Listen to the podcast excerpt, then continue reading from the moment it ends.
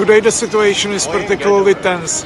There are tens of thousands of protesters waving uh, American flag in front of the U S consulate. There is an attempt to destroy the station, the central station uh, in Hong Kong. Basically there is a rubbish everywhere. The station uh, is closed, so-called for emergency. Now we have fire trucks coming to the center. The situation is very, very tense. It is obviously full of uh, pro-American individuals. They are waving flags. They are uh, asking Trump to liberate them uh, from China.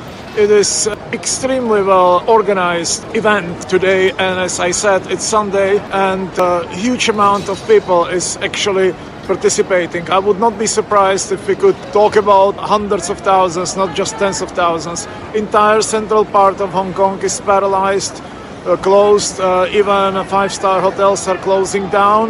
There is tear gas, there are constant movements of protesters.